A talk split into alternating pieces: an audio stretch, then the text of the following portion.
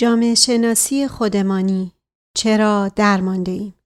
نوشته حسن نراقی. انتشارات اختران چاپ شانزدهم.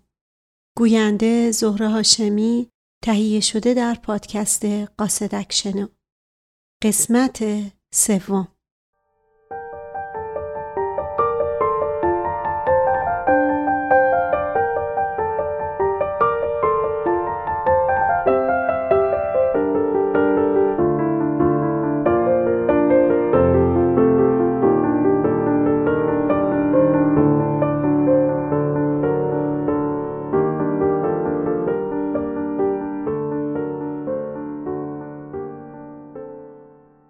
تاریخ این ایام را هر کس که خواهد خواند جز این سخن از ما نخواهد راند.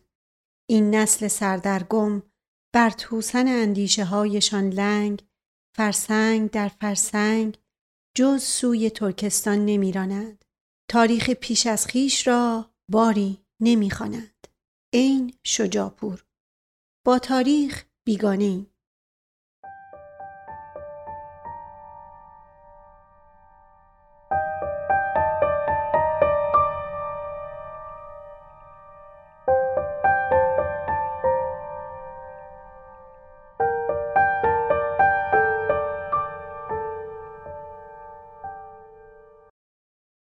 یکی از دردهای مملکت این است که حتی تحصیل کرده هایمان خیلی با تاریخ میانی خوبی ندارند. اگر یادتان باشد در دوره های دبیرستان هم نه تاریخ و نه معلم تاریخ معمولا جدی گرفته نمی شدند. مسخره تر از این نمی شود که یک نفر به اصطلاح مدعی، یک نفر تحصیل کرده نداند از دو یا سه نسل قبلش پدرش کیست. یادش بخیر. در زنگی آباد کرمان شبی میهمان مرد دانای بیادعایی بودم به نام آقای اسدالله زنگی آبادی. می گفت آمار بگیرید از این جمعیتی که در این مملکت هستند. من نمی‌گویم از روستایی ها، بی ها، از بی ادعاها، از همین طبقه مدعی و تحصیل کرده، از استادهای دانشگاه که قاعدتا باید علمدار فرهنگ این جامعه باشند تا معلمش، مهندسش، دبیرش یک آمار سرانگشتی بگیرید و ببینی چه درصدی از همین خانواده های دستچین به اصطلاح شجر نامه دارند. این را کم نگیرید. فاجعه است. ملتی که تاریخ گذشتهش را نمی‌خواند و نمی‌داند همه چیز را خودش باید تجربه کند. آیا فرصت این کار را دارد؟ آیا عمرش به این تجربه ها کفاف می دهد؟ ببینید آمریکایی دیویست و چند ساله وقتی از تاریخش صحبت می کند با چه احترام و وقاری از آن سخن می گوید؟ ببینید در مدارس عالیشان درس تاریخ از چه وزنی برخوردار است و هاکذا مدارس اروپایی. از این دردناکتر نمی شود که تجربه ای را به قیمت گذاف به دست می آوریم ولی آن را نگاه نمی داریم. یک نسل دو نسل می گذرد همه یادمان می رود و آن وقت دوباره روز از نو روزی از نو آیا به نظر شما حق با میزبان من نبود؟ در یکی از سفرهای خارجیم آشنایی خود تبعید و طبیعتا ضد نظام با حرارت می گفت اینها برود. گفتم بعد. گفت هرچه می خواهد بشود از این بدتر نخواهد شد. گفتم مطمئنی؟ تنها توصیه‌ای که به این بزرگوار کردم این بود که تاریخ بخواند.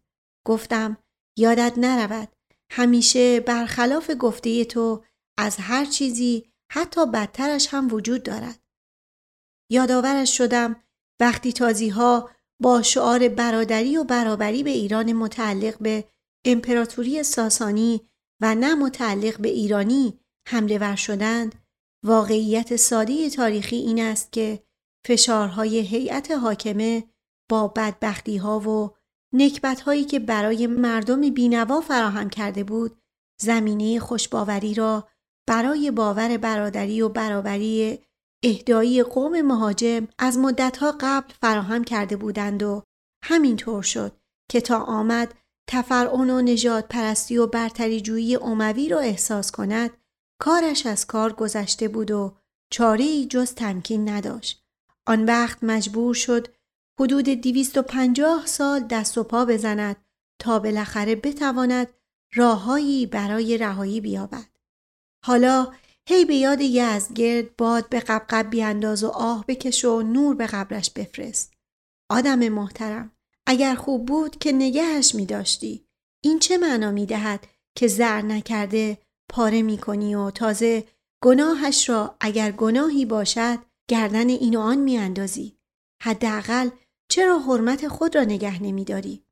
اگر همه چیز در آن دوران به خیال تو طلایی منحصر به تعدادی موقع از اهورا خبر نبود که مانی پیدا نمی‌شد مزدک پیدا نمی‌شد مزدک وقتی دید اشراف عراضی دهقانان را به زور گرفتند و تمام ثروتها را برای خود برداشتند نابرابری در تقسیم نعمتهای دنیا را سرمنشه ظلم و فساد تشخیص داد و برای رفع آن به قیام برخاست سی سال جنگید و آنقدر پا برهنه و گرسنه دوروبرش را گرفت که قباد به ناچار با او از در سازش درآمد.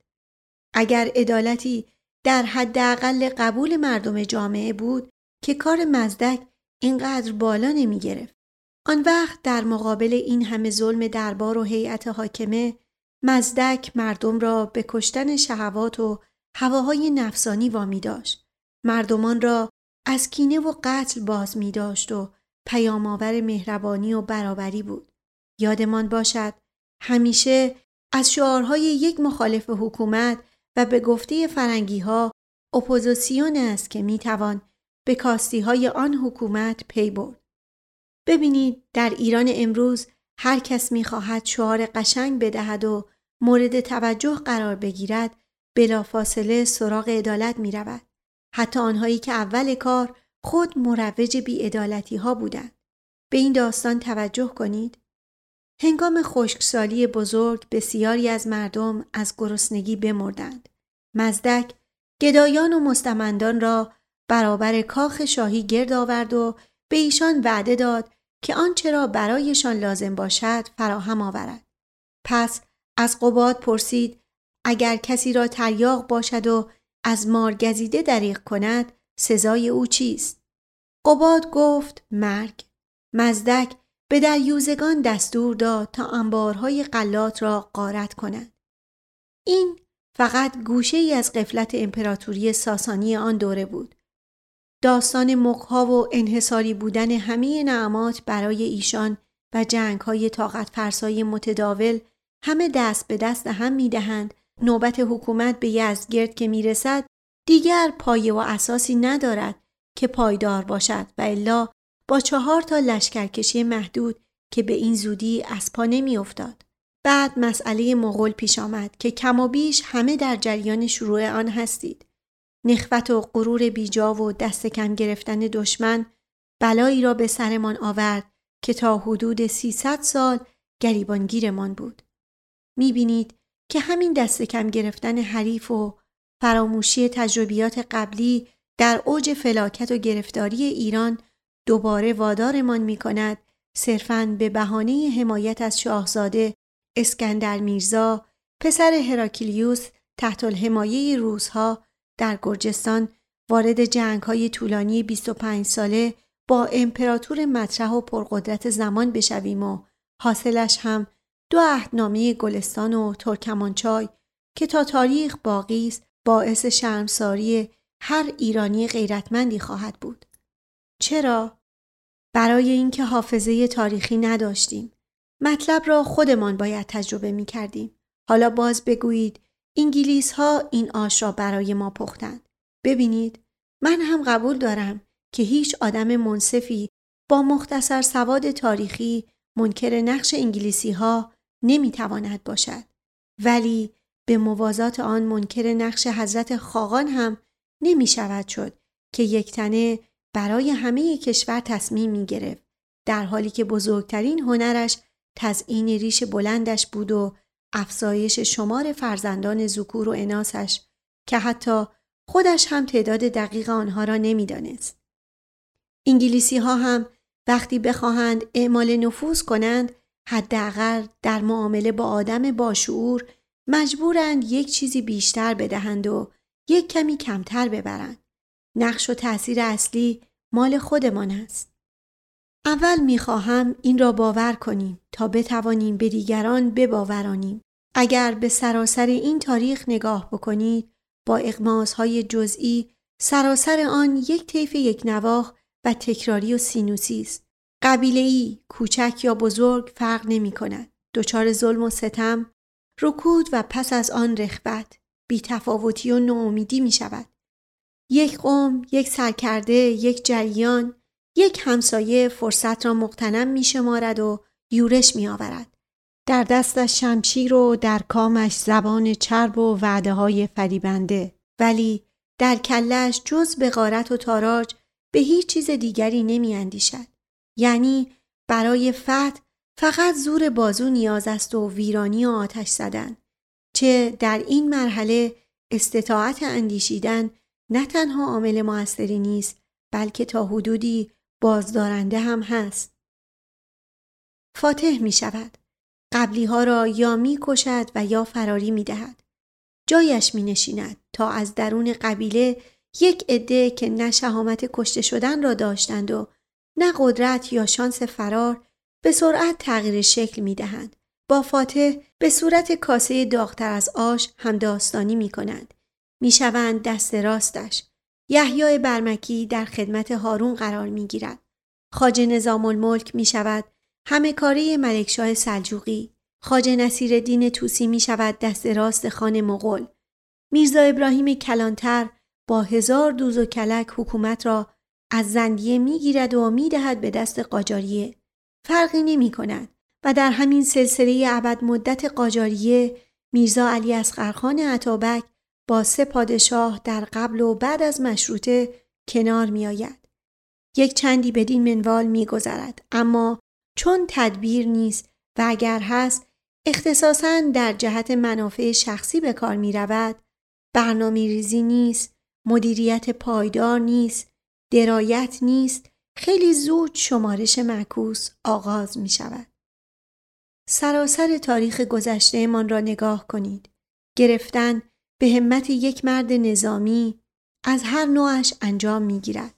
چون برای گرفتن فقط زور لازم است و آتش زدن و زبان درآوردن.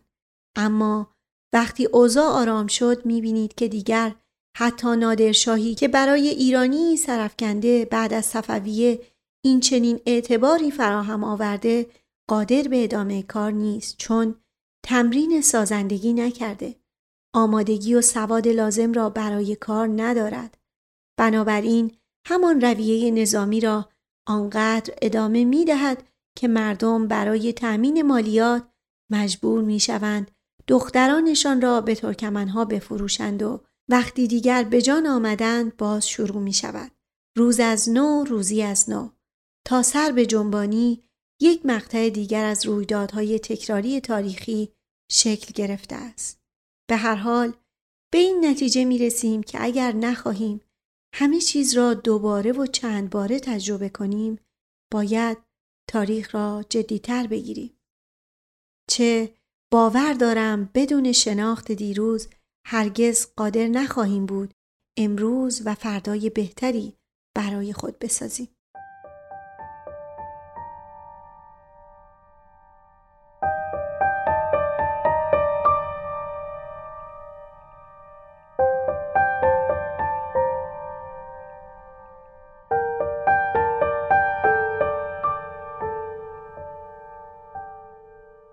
آینه گر نقش تو بنمود راست خود چکن آینه شکستن خطاست.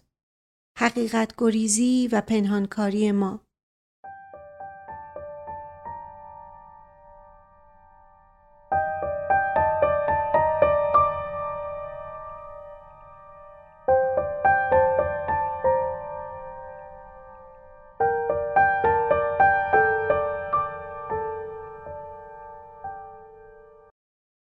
مجموع ما ایرانی ها علاقه چندانی به روبرو شدن با حقایقی که به هر دلیلی مطابق میل و سلیقه من باشد نداریم.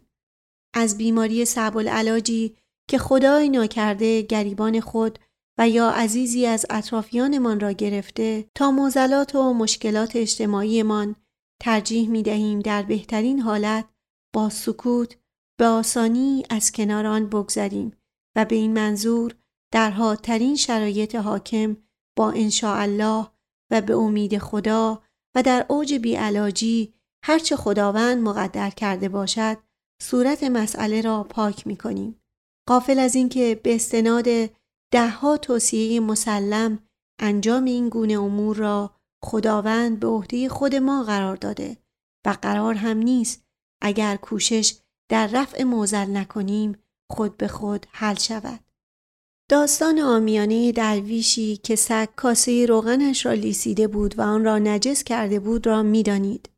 درویش مال باخته تنها به این دل خوش کرده بود که الله گربه بوده در صورتی که خودش خوب می‌دانست واقعا آن که کاسهش را لیسیده و نجس کرده بود سگ بود نه گربه ما هم اکثر مسائلمان را خوب می‌دانیم ولی حتی خودمان را هم گول می‌زنیم یعنی نه اینکه الزامن قصد دروغگویی داشته باشیم بلکه بر حسب عادت فکر می کنیم اینجور راحت تر هستیم.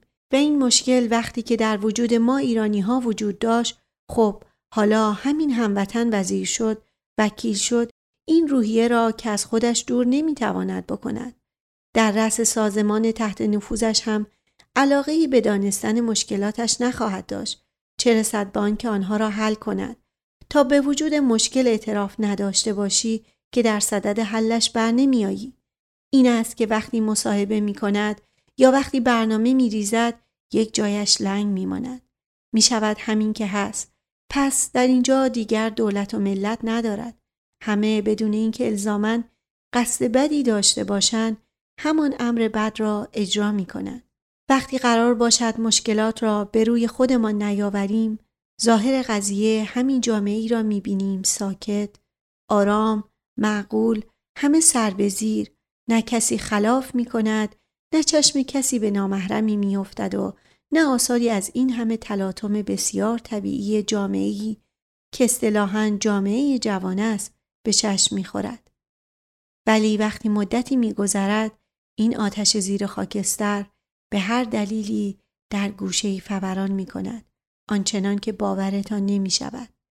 ولی تا به کی می توانیم حقایق را نادیده بگیریم؟ این مسئله دیر و زود دارد ولی مطمئنا سوخت و سوز ندارد.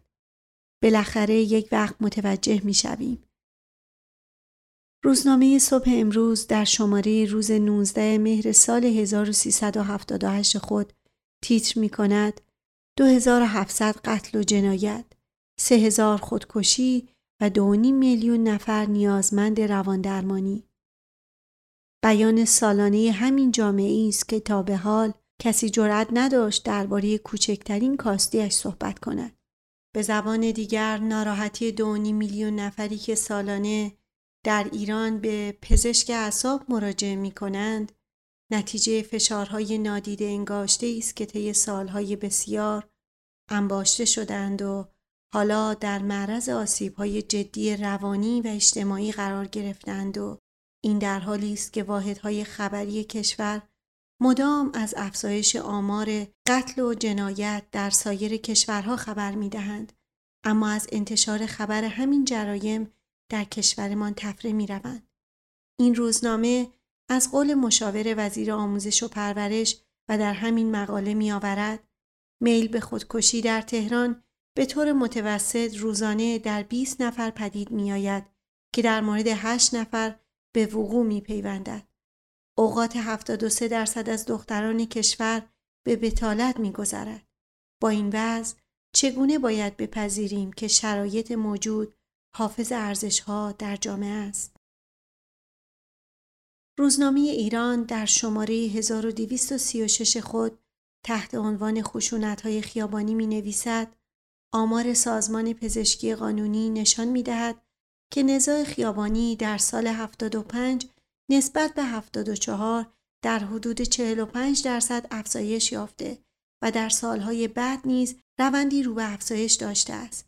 رئیس قوه قضاییه کشور در مصاحبه مطبوعاتی روز دوازدهم اسفند ماه 77 در ارائه حجمی از عملکرد قوه تحت نظارت خود می‌گوید کل پرونده هایی که در سال 76 مختومه شده 3 میلیون و 145 هزار و 850 فقره است که در سال جاری این آمار به 3 میلیون و 347 1619 فقره رسیده است.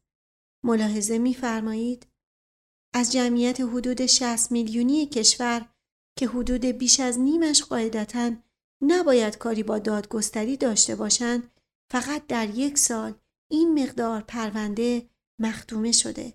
اگر غیر مختومه ها را هم که قاعدتا باید مقادیری به مراتب بیشتر از مختومه ها باشد به این رقم اضافه کنیم خواهیم دید که زد و خورده وحشتناکی بین ملتی برقرار است که روزگاری سعی می کردند همدیگر را کمتر از برادر خطاب نکنند. و شما مطمئن باشید این همه برخورد یک شبه به وجود نیامده. اینها به تدریج و طی سالها شکل گرفته و پنهانکاری که علاقه مندم روی آن تاکید کنم همینجاست و این نه فقط که مربوط به دولت باشد خود مردم هم بی علاقه به این پرده پوشی نیستند. وقتی از تعداد نسبتا زیاد معتادان کشور صحبت می شود ناخداگاه با اینکه خودمان هم فرزندی در سنین خطر داریم علاقه چندانی به پیگیری موضوع نشان نمی دهیم.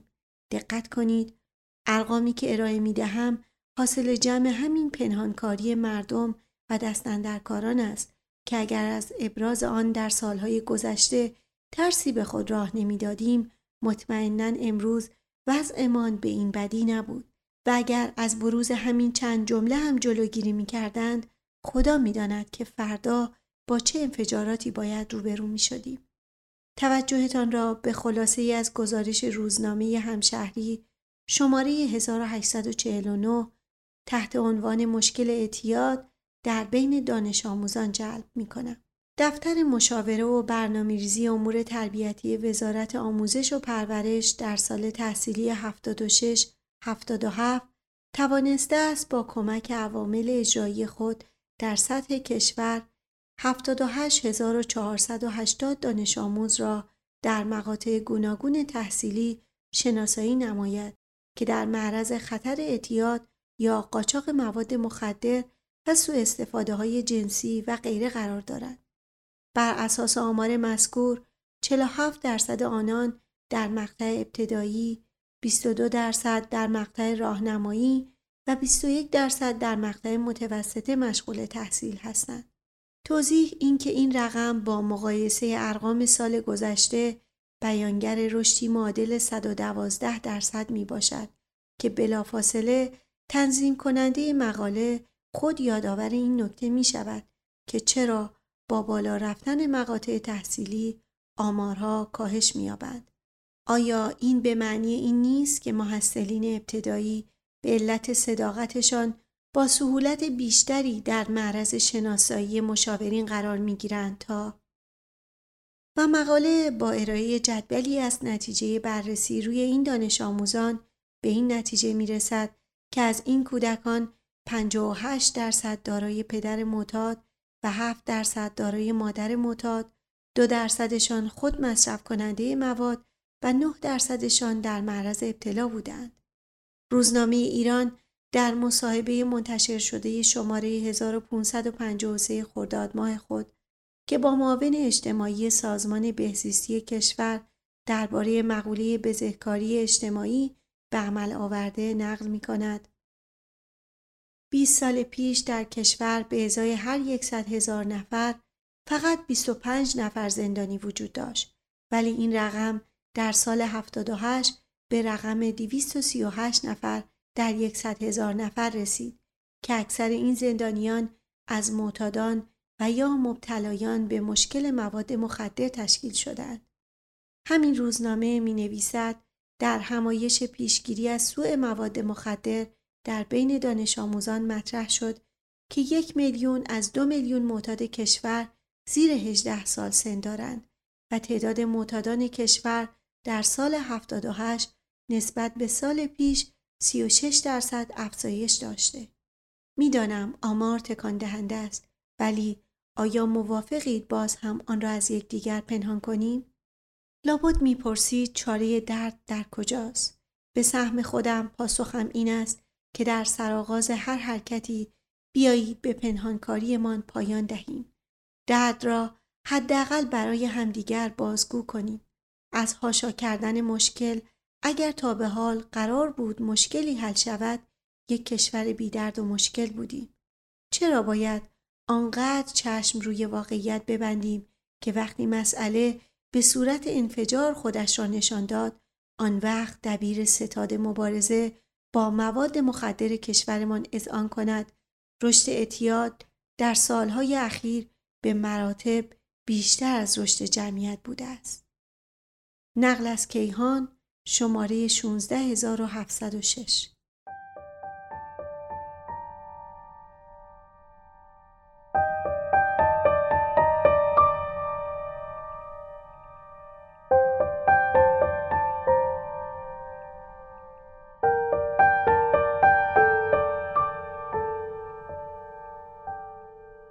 حالا که صحبت به اینجا کشید بد نیست راجع به این مواد مخدر کمی بیشتر تحمل کنیم. الان چند وقتی است که احساس می شود دستهایی از داخل و خارج مشغول باد کردن قضیه به اصطلاح مبارزه با مواد مخدر در ایران هستند. تقدیرهایی می کنند، جوایزی می دهند و حتی قسمتی از مخارج این مبارزه را در همین کیهان از قول استاندار همدان آمده است طی 20 سال پس از پیروزی انقلاب و تقدیم نزدیک به سه هزار شهید میزان بالای کشفیات و دستگیر شده ها دریافت تقدیرنامه ها و نشانهای بین المللی همه نشان است. صحبت من دقیقا سر همین نشان هاست. از دست دادن سه هزار جوان به چه مقدار نشان باید بیارزد؟ آیا این روی سکه را که من و شما قادر هستیم ببینیم چه درصدی از حجم عملیاتی این امپراتوری عظیم اقتصادی را تشکیل می دهد که بتوانیم برای کل آن برنامه جامعی داشته باشیم. مبادا خدای ناکرده سر کارمان گذاشتهاند. داخل کشور که می بینیم نتیجه این همه مبارزه و شهید دادن معکوس شده و روز به روز بر تعداد معتادانمان افزوده می شود. در خارج از کشور هم این را به طور حتم می دانم که اگر این سختگیری های ما نبود قیمت ها به یک دهم افت می کرد و این درآمدهای افسانه‌ای برای این صداگران مرگ هرگز نمی توانست تأمین شود. پس سکه مطمئنا روی دیگری هم دارد. فکر می کنید این نوع مبارزه با مواد مخدر و دامن زدن به افزایش قیمت و سوداوری آن به نفع چه کسی تمام می شود؟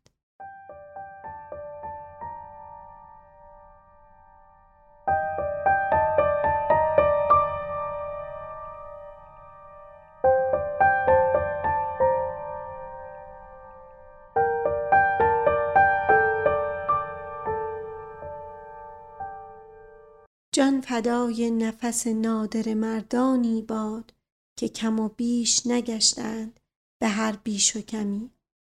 ظاهرسازی ما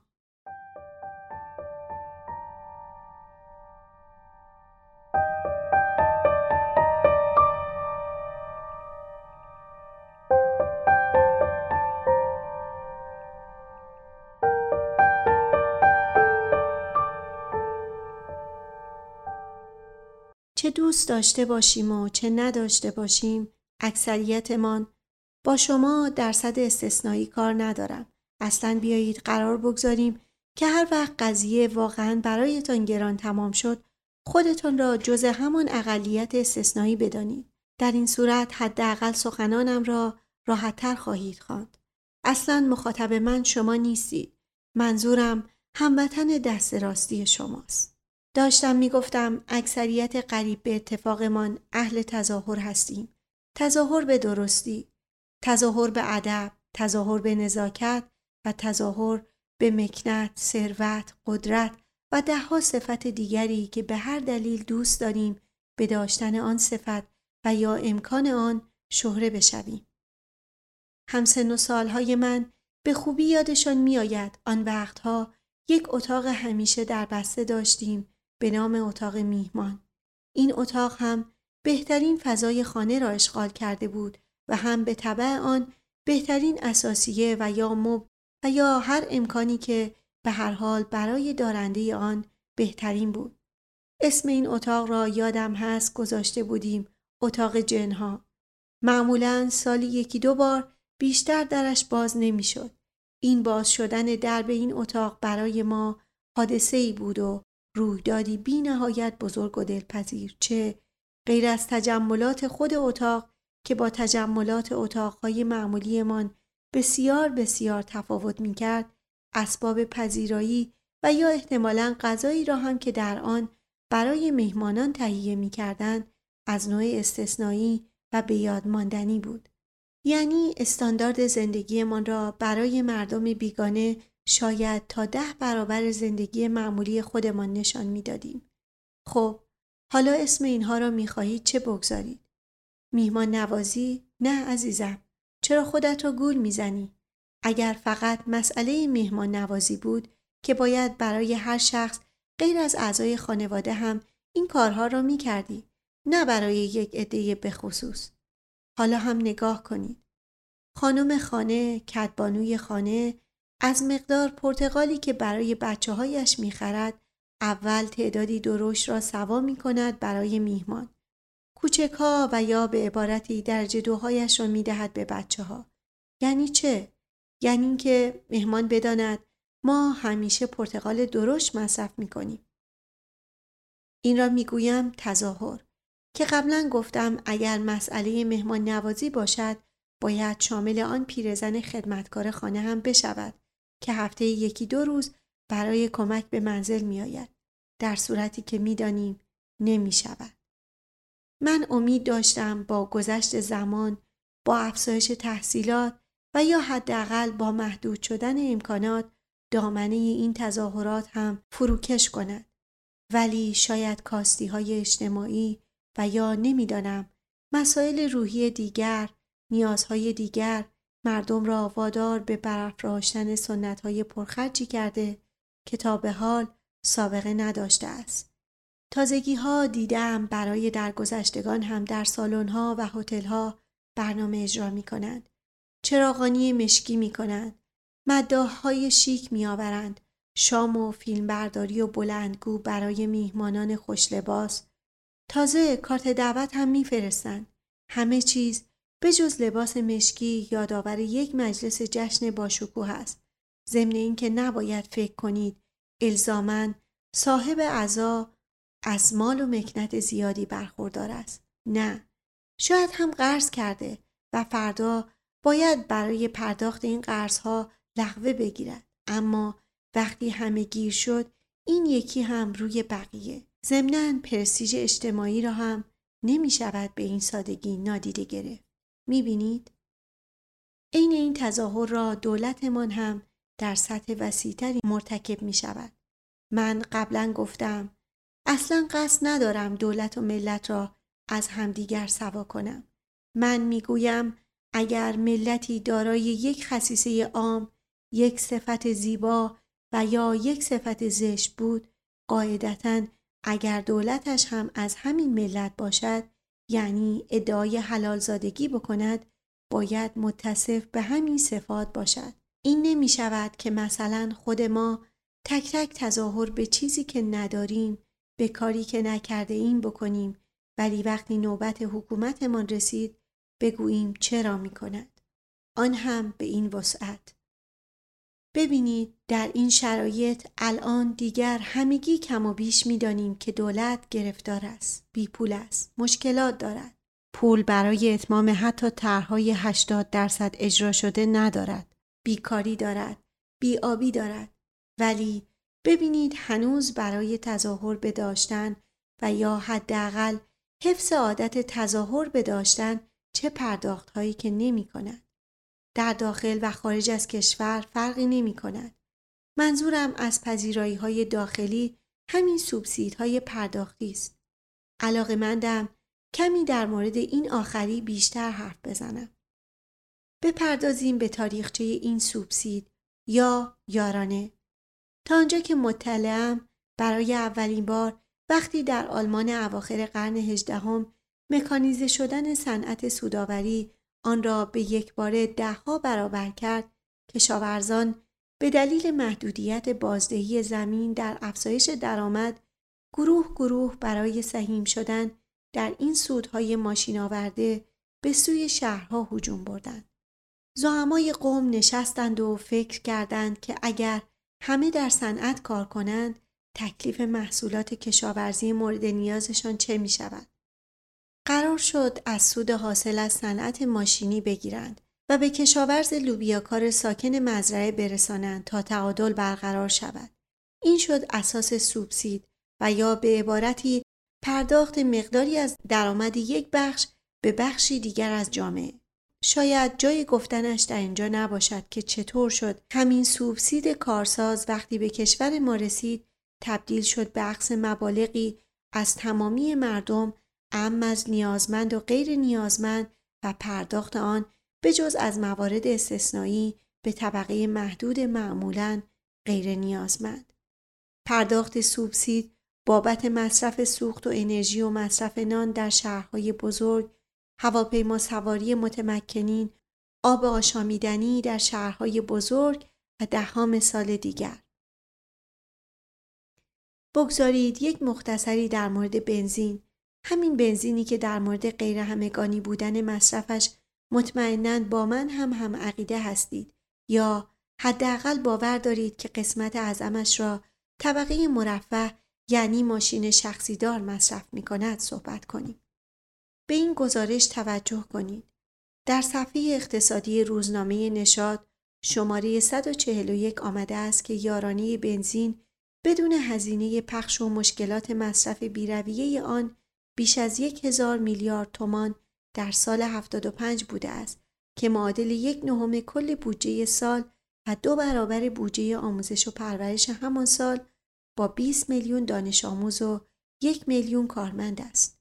این رقم صرف سوخت دو میلیون خودرو سواری می شود که به طور قطع در اکثر موارد افراد مرفع جامعه از آن بهرهمند می شوند در حالی که هزینه آن را مردمی مشترکاً می‌پردازند که احتمالاً تعدادی از آنها در سراسر عمرشان به جز یکی دو بار حتی سوار ماشین های سواری عمومی نیز نمی شوند. مصرف بنزین که در سال 76 معادل 12 ممیز 4 دهم میلیارد لیتر بوده در سال 78 به 14 نیم رسید و برای سال 79 حدود 15 میلیارد لیتر پیش بینی می شود که حدوداً باید 3 میلیارد لیتر آن را با توجه به محدودیت تولید داخلی از خارج وارد کنیم. خرید هر لیتر بنزین در مبدع حدوداً 13.5 سنت است که با مخارج حمل و بیمه و پخش و غیره حدوداً لیتری 150 تومان برای دولت هزینه در بردارد. ما با تفاوت این قیمت را به هر حال هموطن بلوچستان نشین من باید پرداخت کند تا من تهران نشین بتوانم با اتومبیل تک سرنشین یک مقدار سرب توی حلق هموطنانم بکنم و ایزن همشهری های من هم متقابلم و این در حالی است که در کشورهای پیشرفته صنعتی برای کنترل مصرف سوخت مالیات انرژی وضع می شود ولی ما با پرداخت یارانه تشویق به مصرف هم می کنیم و این چیزی است که عقل دولت ها نرسد. این همون مظهر رو در بایستی با مردم یعنی تظاهر است که در این بخش از آن یاد کردم. خیلی خوب هم عقلشان می‌رسد. فقط جرأت ابراز آن را ندارد.